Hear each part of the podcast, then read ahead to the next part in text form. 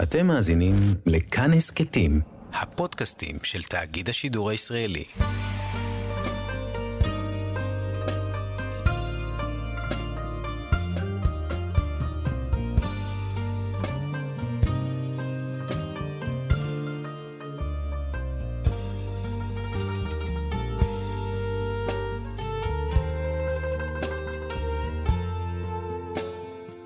שלום, כאן מורשת, חברותה לימוד משותף עם רבנים ואנשי חינוך בנושא תנ"ך, הלכה ואמונה.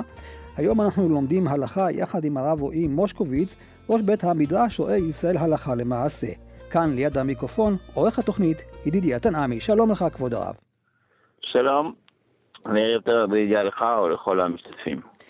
אנחנו רוצים אה, לעסוק במושג ההלכתי שהוא מאוד אה, מעניין, הלכה ואין אה, מורים כן. אנחנו לומדים את זה ממעשה פנחס, שהמעשה שלו הוא באמת היה על פי ההלכה, אבל אין לפרסם זאת ברבים. ורק בגלל שפנחס בא אישית אל משה, הוא אמר לו, תעשה זאת.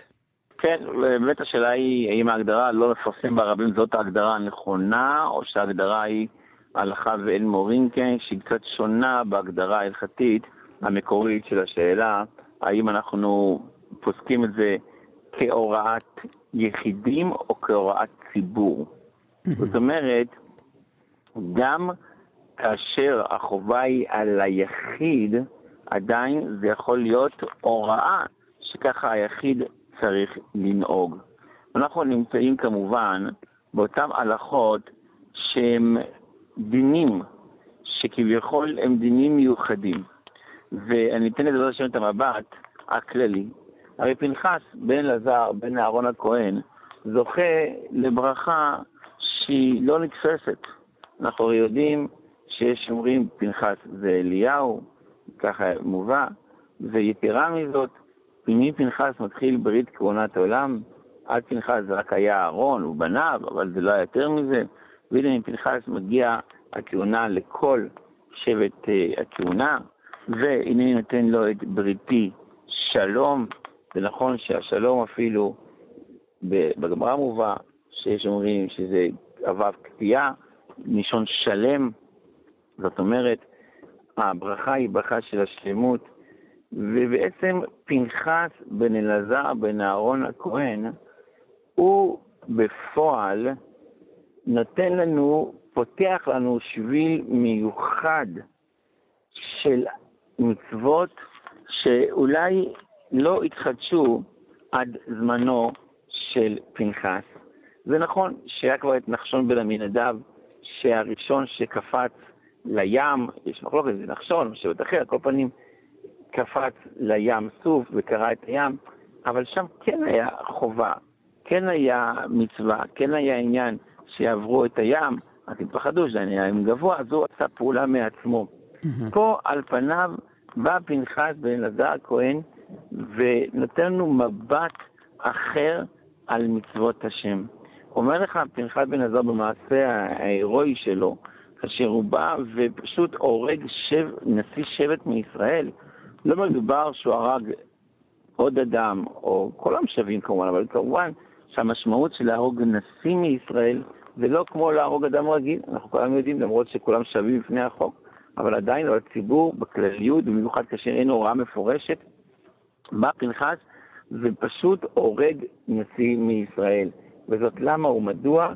בגלל שהוא רואה ומבין שיש פה חילול השם גדול ונוראי. וכאשר אנחנו מגיעים למצב שאם אין איש, ישתדל להיות איש. פנחס בן עזר הכהן כביכול מחדש שביל חדש של הלכה.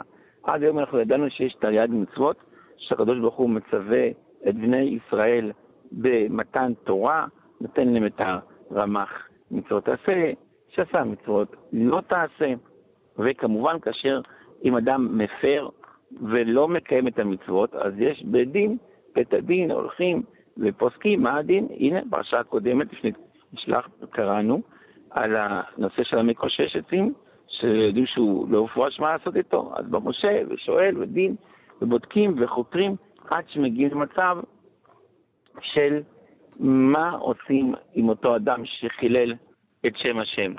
אבל כעת אנחנו נמצאים במצב אחר, בא נשיא שבט מישראל וחוטא ברבים.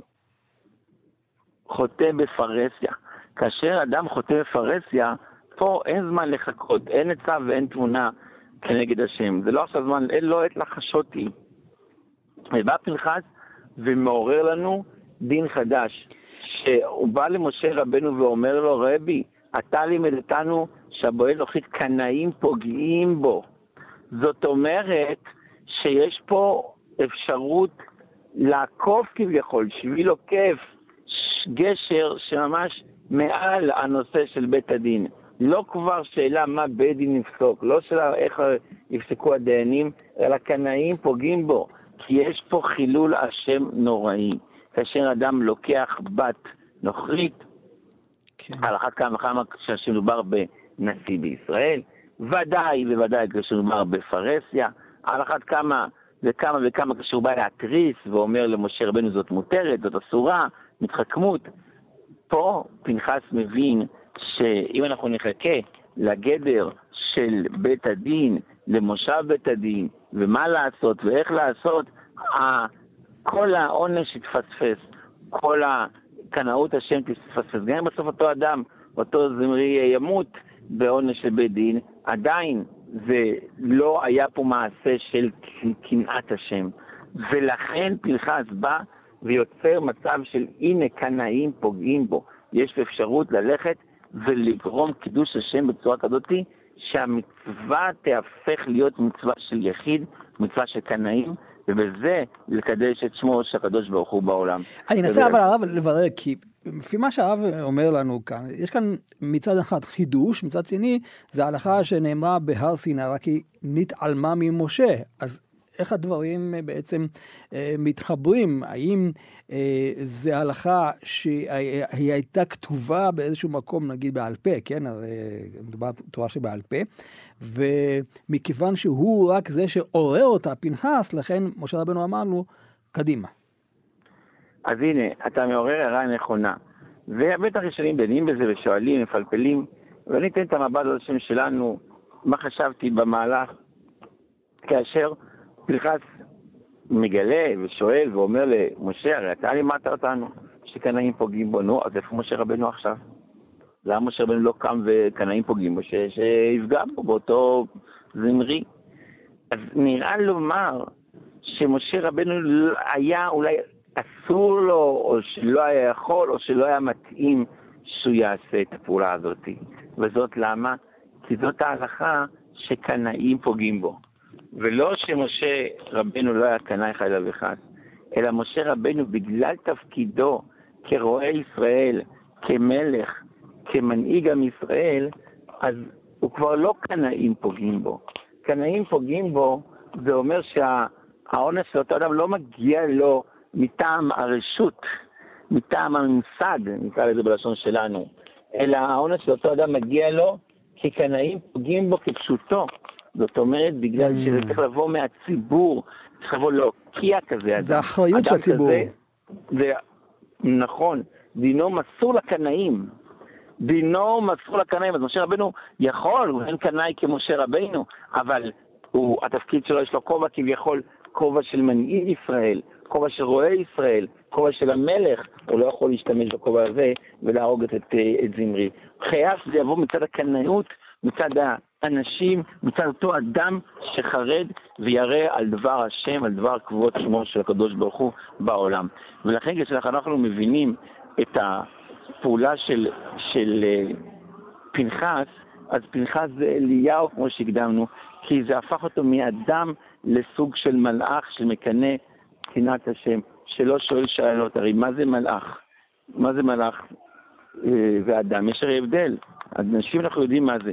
מלאכים אין לנו מושגים, אבל אנחנו מבינים ויודעים שזה אותו חומר, גם גשם אולי, אבל בעיקר שליח שעושה את רצון השם ללא עוררין, ללא לחשוב מה תהיה התוצאה, האם הוא ירוויח מזה או לא ירוויח מזה, זה מלאך. מלאך לא שואל שאלות. אם הקדוש ברוך הוא שולח את המלאך, אז הוא עושה, יש מלאך טוב ויש מלאך ש... כן? אז יש, זה מלאכי השרת. אין להם אפשרויות לדון, להתחכם, לשאול, והם לא שואלים ולא מבינים ולא עושים פעולות בגלל אינטרסים. בא פנחס ואומר, קנאים פוגעים בו הגדרה, זה פשוט להיות מלאך השם צבקות ולפגוע באותו אדם לא בגלל שיש לו, לאותו הורג, סיבה אישית או צורך או רצון, אלא פשוט קנאים מצד הקנאה שבדבר לפגוע בו ולעשות את הפעולה הזאת בצורה כזאת שהיא כולה לשם שמיים. כולה למען שמו יתברך, ולכן בעצם המעשה בא פנחס הופך את עצמו למלאך השם, ולכן הוא זוכה להיות כאליהו אה, הנביא, הוא בעצמו אה, כאליהו הנביא. אז נמצאנו למדים שמה שכתוב פה שקנאים פוגעים בו זה הלכה ואין מורים כן, אבל זה בעצם, זה בעצם הלכה אחרת. זה לא רק הלכה כשאר ההלכות, רק את זה מפרסמים ואת האיש לא מפרסמים. אין לנו הלכות שאנחנו מתביישים בהן. אין לנו הלכות שאנחנו, יש להן צו איסור פרסום. כל ההלכות מפורסמות. רק ההלכות האלה הן לא שייכות להורות על כך. אתה יכול להפוך בן אדם שיש לו אינטרסים, שיש לו רצונות, לו תאוות, יש לו גשמיות, להגיד לו, תהפוך להיות מלאך, תהרוג בן אדם אה, ללא שום אינטרס, אתה לא יכול לעשות את זה, אתה לא יכול להורות על כך. אתה יכול לייצר מצב שהנה, זה מותר, יש כזאת אפשרות, אבל אתה לא יכול להורות על כך.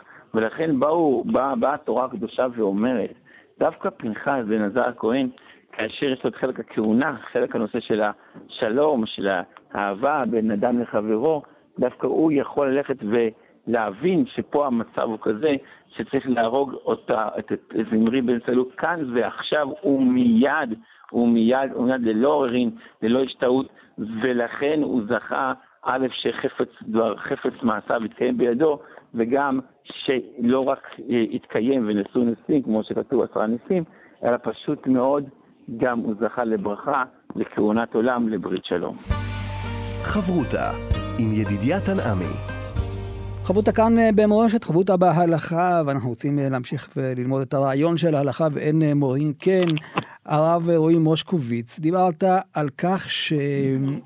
פנחס הוא לא סתם בא, הוא לא קנאי שבא ופוגע, אלא הוא מלאך, כי היום יש איזה ניסיון אולי להרחיב את העניין של קנאים פוגעים בו כמעט אה, לכל אדם שהוא חושב שהוא זה עכשיו שיציל את עם ישראל, לכן הוא עושה מעשה, בלי לשאול. נכון מאוד, ופה אתה רואה הערה מאוד נכונה, מאוד אמיתית, והערה שצריך לדון בה, לדון בה, לטפל בה, כמובן שהדברים רחבים והם לא אה, דברים פשוטים. כי כמו שאתה מסכים ככה, אתה אומר, רגע, איך אדם אה, לוקח את החוק לידיו, פוגע ומתקנא להשם, ומצד שני, הרי קנאים פוגעים בו, ויש את הנושא של אה, חילול השם, ואין עצה ואין תמונה כנגד השם. אז בואו נצמד כמה שאפשר יותר להלכה, בדרך כלל שנבין, האם באמת אדם שהיום רואה פעולות מסוימות, לא, ואנחנו, כן, יש כל מיני אה, מקרים שאנשים עשו פעולות, והם חשבו שעושים בזה דבר גדול, עושים בזה חסד, עושים בזה אה, קנאת השם גדולה, האם הדבר הזה מותר או אסור? אז הנה מה שקורה כאשר אתה שם לב שאנשים רוצים לצאת בפעולות מחאה כנגד דברים שמציקים להם. ורבי דידיה לצערנו, מלשון רצה, כן, לא חסר על מה אה, להילחם ועל כנגד מה לזעוק וכנגד מה להתריע. הרי הדור האחרון, אם בעבר היו עושים חטאים בהחבא, בשקט, במקומות מסתור, היום זה, אנשים יכולים לעשות את זה בגלוי ולא להתבייש בזה גם. לא להתבייש עם מה שהם עושים. אם, אה, הנה, זה מזכיר לנו ממש את הסיפור עם זמרי בן סלום, שבא ומול משה רבינו, מול עם ישראל, המקום הקדוש ביותר, רוצה לחתום, זה, זה פחד פחדים. אז אם ככה, איפה, האם שייך, ניתן ללכת ולהילחם בתופעות האלה, בפעולות האלה, שנמצאים בחובה של עיר. ואני לא מדבר עכשיו בצנעה שאדם בביתו, גם אסור, הרי מלוא כל הארץ כבודו. אבל יגיד אותו קנאי, הנה, זה רחובה שלי, זה פרהסיה, מחיילים את שמו של הבורא יתברך שמו בעולם. האם הוא צודק?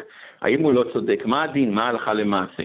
אז כמובן, כבר אנחנו יודעים שאמר חזון איש, שחזון איש אה, הוא לא נחשד באי קנאות. לא היה קנאי גדול ממנו. הסיפור המפורסם והידוע, שהוא נפגש עם אה, ראש הממשלה הראשון, כן?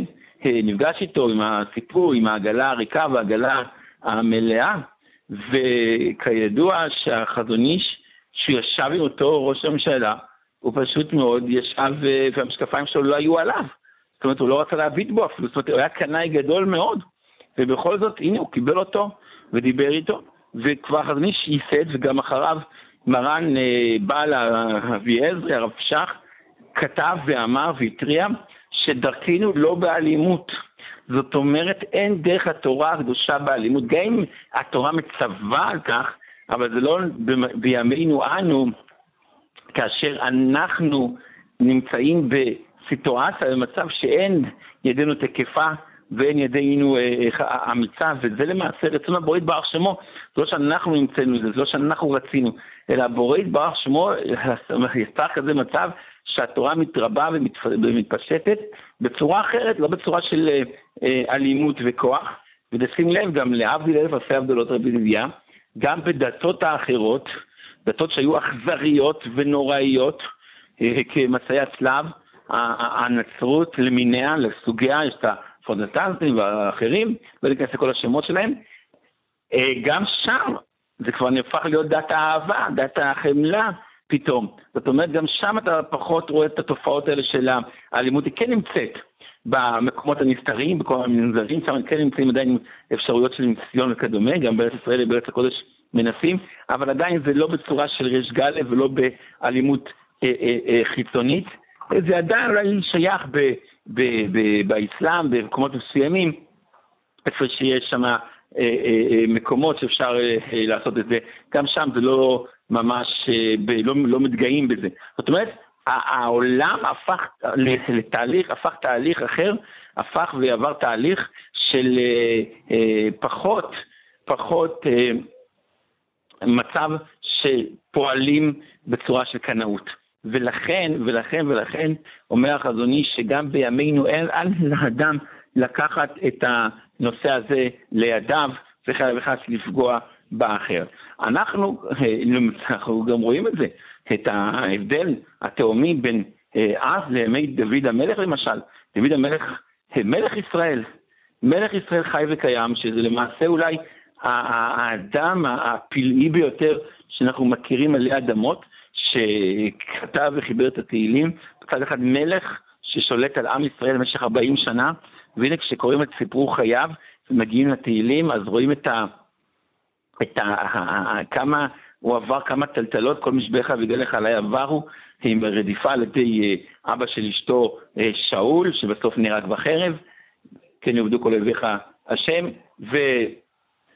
וכאשר דוד המלך גם נרדף בעוד מקרים, וממילא כאשר אה, דוד המלך, שם אתה קורא, לומדים בנביא, איך יואב ואבנר ממש פועלים במקומות מסוימים והורגים בצלע החמישית את, אה, אותם, אה, אה, דואג ועוד, שמות שפעלו כנגד המלכות וכדומה, והנה זה היה דבר שכן היה מצוי, למרות שדוד המלך תמיד תמיד אה, יצא נגד זה. במיוחד עם הסיפור של אבנר, הוא כעס נכון, מאוד אה, כעס, על יואב, נכון? נכון, הוריד אותו והחזיר אותו אחר כך, אבל זה, כל זה היה במסגרת הכעס, הוא לא הרג את מי שהרג, זאת אומרת, שים לב שזה כן היה ניתן, וכן היה ניתן להכיל את זה ברמה מסוימת, כלומר הכי כעס וכי זה, אבל זה כן היה אפשרות של הנה, בא אדם והורג אה, גם ללא משפט ודין. כן. אבל זה אצל דוד המלך, שהמלכות הייתה אצלו.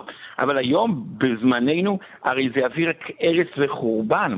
גם אם אדם עכשיו יקנא ויהרוג, לא יודע, שלא נדע, זה יביא רק הרס וחורבן ויסנין את התורה הקדושה. ולכן אין פה את הפעולה של קנאות, אלא אדרבה, לפעמים הקנאות הזאת גורמת לריחוק. חילול השם. לריחוק, לחילול, יפה. אז זה נכון, וזה צריך לדעת, רבי ידידיה והמשתתפים שלנו פה, שאנחנו שומעים בעזרת השם בסייע דשמיא. זה נכון שגם אם אסור לקנא בפועל, יש יותר איסור, האיסור יותר גדול ויותר חמור זה להשלים עם המצב. אדם הולך ברחובה של עיר בשבת קודש ורואה חילולי שבת והוא צריך להזדעזע. אנחנו מקווים שהמודעות החדשות פה, גם אצלנו בכאן מורשת, ובמקומות אחרים, תיפתחנה, אה, שהנה, הרשים לשמור, קרה מקרה, אדם נסע בשבת. זה יהיה החדשות, שזה יהיה התופעה השלילית, שאנשים אה, אה, אה, ככה מזדעזעים מזה. אדם אכל שלא יודע לא כשר, אדם עשה פעולות שאסור לעשות, אה, הלכתיות. זה, לא צריך להגיע למקרה רצח שלא יודע, ודברים כאלה, בשביל לפתוח מדורות חדשות. מצב שאדם עובר על חילול שבת, אדם עובר על מצוות אה, עשה ומצוות לא תעשה, זה צריך לגרום לאדם לזעזוע, וחלילה וחס לבוא על זה בשוויון נפש, כאשר אנשים אה, מקבלים את זה, וטוב, זה לא מקנא, אבל לא לעבור על זה בשוויון נפש.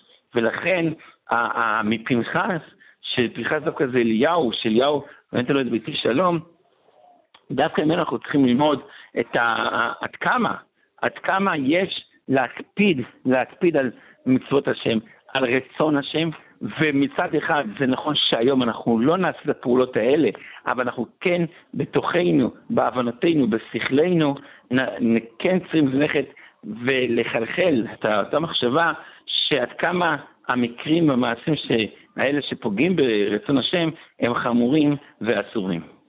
יש כאן אולי נקודה מאוד אה, מעניינת שצריך אה, להדגיש אותה, שתוך כדי הדברים של רב שמתי לב, שבסופו של דבר פנחס כן הלך למשה רבנו, הוא לא עשה את זה מעצמו. זאת אומרת, גם כשהוא בא עם היוזמה הזאת, הוא בא לקבל, נקרא לזה אפילו את ההשראה ממשה רבנו. הוא לא פעל לבד, כי הוא חשב שהוא חכם יותר. זה נכון, וזה ודאי. והנה, אתה רואה שאצל פנחס, וככה גם צריך להיות הקנאים האמיתיים, לא, הם לא היו חמומי מוח, מה שנקרא היום. הם לא היו אנשים עצבניים, זה לא אנשים שאמרו, עלה לי עצבים למוח, כל מיני משחקים שאנשים אומרים, ו- ועשו פעולות. זה איסור, כי אדם צריך את עצמו בכל מקרה. אין כזה דבר, עלה לך עצבים, זה עצבים, זה עצבים זה מישהו אחר. זה אותו אדם, אדם צריך לשאול את עצמו בכל מקרה, בכל שעה, בכל, בכל מידע, בכל uh, זמן. בא פנחס ואומר, יש פה חילול השם נוראי, ויש פה מצב הלכתי, הלכתי סבוך. כי בוא נבין, מה היה קורה אם הוא היה מחכה? מה קורה אם הוא היה ממתין ולא עושה את הפעולה שלו? אז דבר ראשון, אנחנו כולם מכירים את הגמרא, שפנחס היה לו דין של מה? דין רודף. Mm-hmm. ואם זמרי היה הורג את פנחס, הוא היה פטור. עד כדי כך. כי מה אתה בא להרוג? יש לך, יש לך אישור מבית הדין? לך לבית הדין תהרוג. איך אתה הורג עכשיו? הוא היה רודף, כפשוטו. אז אם ככה, אם פנחס היה ממתין ולא היה אה, הורג, היה אסור לו כבר להרוג, זה ברור. הרי אין דין מוות על איש, אדם שבא לאישה גויה. ואם הוא היה ממתין, אז אנשים היו מכילים את זה. זהו, כבר היו מכילים את זה. אם הוא היה ממתין, יכול להיות שהיום לא היה לנו את אליהו הנביא בברית, ולא היה לנו את אליהו הנביא, ולא יודע מה קורה עם המשיח. כי אליהו הנביא צריך לבוא לבשר לנו למשיח. זאת אומרת, פנחס, בקנאות שלו, בא ונתן לנו פה מבט שנכון, צריך להתייעץ וצריך לעשות פעולות מתוך שכל, לא מתוך חמימות הדעת, ולכן הוא שואל את משה רבינו, אבל הוא מבצע את זה במיידים, הוא לא ממתין, ומכאן מגיעה ההלכה המעניינת של בתולה נישאת ביום הרביעי. למה ביום הרביעי? מה יש ביום רביעי שאישה צריכה להתכנס ביום רביעי? למה לא בשאר הימים? יש לכם בשאר הימים. דווקא ביום רביעי? לא, דווקא ביום רביעי. למה דווקא ביום רביעי? כי אומרת הגמרא, שמא נמצא שאשתו אסורה, והוא צריך לבוא לבית הדין. נו, אז מה? לא, אבל בית הדין מתכנס ביום חמישי. אז אם הוא יתחתן ביום חמישי, ביום שישי, אז עד יום שני mm. הוא יירגע. הוא יירגע, הוא כבר יעביר את זה. הרי אדם, הרגשות כהים. באה הגמרא ואומרת, המשנה מצאת, כתובות אישה נשאת ליום רביעי, למה שמיד ביום חמישי על הבוקר יבוא? גם אם זה דבר, דבר איום ונורא, אשתו נאסרה שלא נדע עליו. בכל אופן, הוא צריך לעשות את הפעולה המיידית, ולא להמתין, לא להמתין.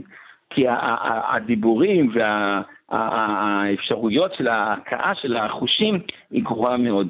ולכן פנחס בן אלעזר הכהן, כאשר זמרי, הוא לא מדבר איתו אפילו, שים לב, הוא לא מתרה בו, הוא לא מתרה בו אפילו, שום דבר. הוא בא והורג אותו, למה יכול להיות שאם הוא היה מדבר איתו, אז כבר זמרי היה מצליח לשכנע, כמו שהוא ניסה לשכנע, מה ההבדל בינה לבין ציפורה, אלף הבדלות. בכל זאת, בא משה רבינו ונותן לפנחס את האשראי, הוא אומר, אה, מי שאמר הוא זה שיבצע, נותן לפנחס את ההשראה ואת ההרשאה ללכת ולעשות פה פעולה הירואית כזאת, אולי הגדולה ביותר שנעשתה. זה מזכיר קצת את הנושא עם, עם uh, קצת מזכיר עם פלגש בגבעה, שגם שם uh, עשו פעולות מסוימות, אבל שם זה כן היה אחרי התכנסות ואחרי uh, בירור ואחרי שעוררו את הלבבות בין שבטי ישראל, שחתכו את הגופה ל-12 חלקים וכדומה. זאת אומרת, בא פנחס ונותן לנו מבט כמה בתים שכן אפשרים, גם אם אנחנו לא נבצע ואסור לבצע כאלה פעולות, בא פנחס אומר, אל תתמהמה. אתה עושה פעולה, תעשה, אתה רואה דבר שהוא אסור, דבר שהוא מקומם, תפעל, תפעל. זה נכון שהתפעל לא תמיד, ואסור היום לעשות את זה בצורה של אה, אלימות, אבל בצורות המותרות מותר וחובה על אדם לעשות, ואסור לו להתמהמה, והוא גם לא צריך לחשוב מה תהיה התוצאה. כי פנחס יכול לחשוב, הוא מקים עליו את כותבי בצור, כן, אבא שלה היה מלך, היה נשיא, היה מלך, הוא מעורר עליו את כל המדנים. פנחס לא מתחשב, בא ועושה פעולה, ועושה פעולה, והנה הקדוש ברוך הוא מסייע בידו. לא רק שהוא מסייע בידו, אלא הוא נותן לו גם ברכה כזאת, שעד היום אנחנו כולנו נהנים מאותו ברכה שקיבל פנחס. אז אם אנחנו היום באים ושואלים, מה קורה? אותם קנאים, אותם קנאים שבאים ועושים פעולות אסורות, אני מדבר, כמו אה, אלימות ורצח ודברים כאלה, האם הם פועלים כשורה? התשובה היא לא. האם אנחנו, אנחנו, כן, אני לא רוצה להחליט את עצמי, אבל אנחנו, האנשים, הרוב הדומם והשקט, שרואים דברים הזויים ואסורים ושותקים, עושים כשורה, ודאי שלא, זה ודאי אחת כמה, כמה שלא. אז כן, אדם כן צריך אה, אה, לעורר מחאה ופה אנחנו אולי צריכים ללמוד באמת מאחינו, אה, מאחינו, ודאי מאחינו, אה, אה, אנשי השמאל, שהנה, באים ומעוררים הפגנות. זה לא טוב מה שאולי כן ולא, לא נכנס לכל הנושא הפוליטי, אבל הנה, הם באים ומעוררים על מה שמפריע להם ומה שהם חושבים, בצדק או לא בצדק. אז ודאי שאנחנו, שאנחנו יודעים שהתורה תורת אמת, והיא תורה של הזכרנו אותנו הקדוש ברוך הוא ומשה רבינו, ומלווה אותנו יום-יום. האם אנחנו יכולים לעבור לסדר היום על מה שקורה, על חילולי השבת הנפוצים, על החוסר צניעות שברחובות, על הקריאה והמרדה כנגד רצון השם, ברח שמו? הרי אה, זה, זה, דבר שלא נתפס. איך אפשר לשבת איש תחת גפנו ואיש תחת אה, נטו?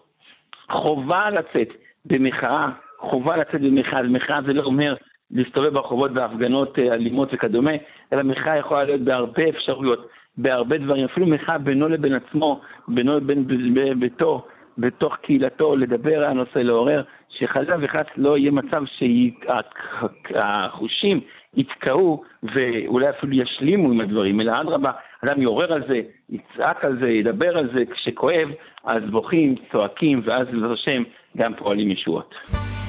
חברותה עם ידידיה תנעמי רבותא בהלכה כאן אה, במורשת יחד עם הרב רועי מושקוביץ, אנחנו רוצים אה, להוסיף עוד אה, עקרונות נוספים של הלכה ואין מורים, כן? אז למשל, יש דוגמה שכולנו יודעים שאנחנו מניחים תפילין ביום ולא בלילה, כמו שאנחנו גם מתעטפים בציצית, אבל אנחנו רואים שאם אדם הניח תפילין בלילה, אז לא אומרים לו עברת עבירה, כי אפשר להניח תפילין גם בלילה, אבל זה הלכה ואין מורים, כן. יפה מאוד. אז הנה הלכה מאוד מעניינת, אנחנו יודעים שהגמרא כתוב שהנחת תפילין דווקא ביום, מי שיראה את חברו, אה, משעה שנקיא את חברו. ולמעשה אנחנו לומדים את זה כמובן מדינה דה גמרא, שצריך להניח אה, תפילין דווקא ביום ולא בלילה. והשאלה היא כמובן מה קורה אם אדם מניח תפילין בלילה, האם הוא יצא ידי חובה או לא. אז הנה, השולחן ערוך פוסק למעשה, שאם אדם הניח תפילין ביום, והגיע זמן אה, השקיעה, או יותר נכון אצל הכוכבים, האם בכזה מצב הוא חייב ללכת ולהוריד את התפילין? האם יש בזה בעיה או לא. יש לנו דוגמה טובה מאוד בצומות, כן? בצום הרי מניחים תפילין במנחה, ואז אתה מגיע... בתשעה באב. יש כאלה מאוד. כן, נכון, ואז אתה מגיע בעצם לתפילת ערבית, השאלה אם אתה צריך להוריד את התפילין, כן או לא, כי זה כבר נכון לילה. מאוד, נכון מאוד. ואנחנו יודעים כמובן שהזוהר הקדוש מאוד מאוד החמיר בזה. כתוב שהאריה מקפיד לא להישאר עם הטלית ועם התפילין, והיה מורה לזה מיד בשקיעה. והשאלה היא כמובן מה קורה אם אדם רוצה להניח תפילין בלילה. אגב, אין איסור למעשה להניח תפילין בלילה. זאת אומרת, לילה נפסק להלכה שזה גם זמן תפילין, גם זמן תפילין. לגבי שבת יש נושא של הנושא של, של אות, אבל גם בלילה זה זמן תפילין. והסיבה שלא ישנים בלילה זה בגלל שהם ישן בזה ואז מגול דה ביזיון. לפני כשבוע ניגש ליהודי, הוא ראה שם בבוקר, דווקא בשעת, בשעה עשר, תשע בבוקר, יהודי הניח אה, תפילין בבית הכנסת, ופשוט נרדם עם התפילין, נרדם עם התפילין. ועכשיו האם צריך להעיר אותו, או לא. כי אנחנו יודעים שהתפילין, הסיבה שלא מניחים בלילה, שאם ישן, פה אדם כבר יושן. אז אם צריך ללכת ולהוריד את התפילין האלה, האם צריך להעיר את הבן אדם? אז אמרתי לו שעל פניו לא יעיר אותו. אני מקווה שפסקתי כנכונה. כי הסיבה שאסור לישון עם תפילין, שמא, שמא יגרום לזה ביזיון, כן? להעיר בן אדם שיושן, הרש"י אומר שהבן אסור להעיר את אבא שלו. למה? כי זה צער. אז להעיר בן אדם שיושן זה איסור תורה. אז האם אנחנו נלך ונעיר בן אדם ישן ולצייר אותו, בזמן שאולי יש פה בעיה של איסור, איסור, ולכן ככה אמרתי לו שלא יהיה יותר טוב, אדרבה. כל פנים, מה אנחנו רואים כאן? מה שאמר פוסק, שאם אדם הניח תפילין ביום, אז, והוא רוצה להשאיר בלילה, יכול להשאיר את זה עליו בלילה, אבל שלא יעשה את זה ברבים. הנה, למה שלא יעשה את זה ברבים? שלא ילמדו ממנו שמה, שהנה, הוא מניח ביאיה, ואז מותר ללכת ולהניח תפילין בלילה.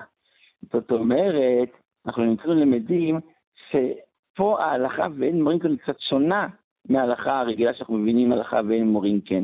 יש אל מורים כן שאין מורים לרבים, ויש אל מורים כן גם ליחיד.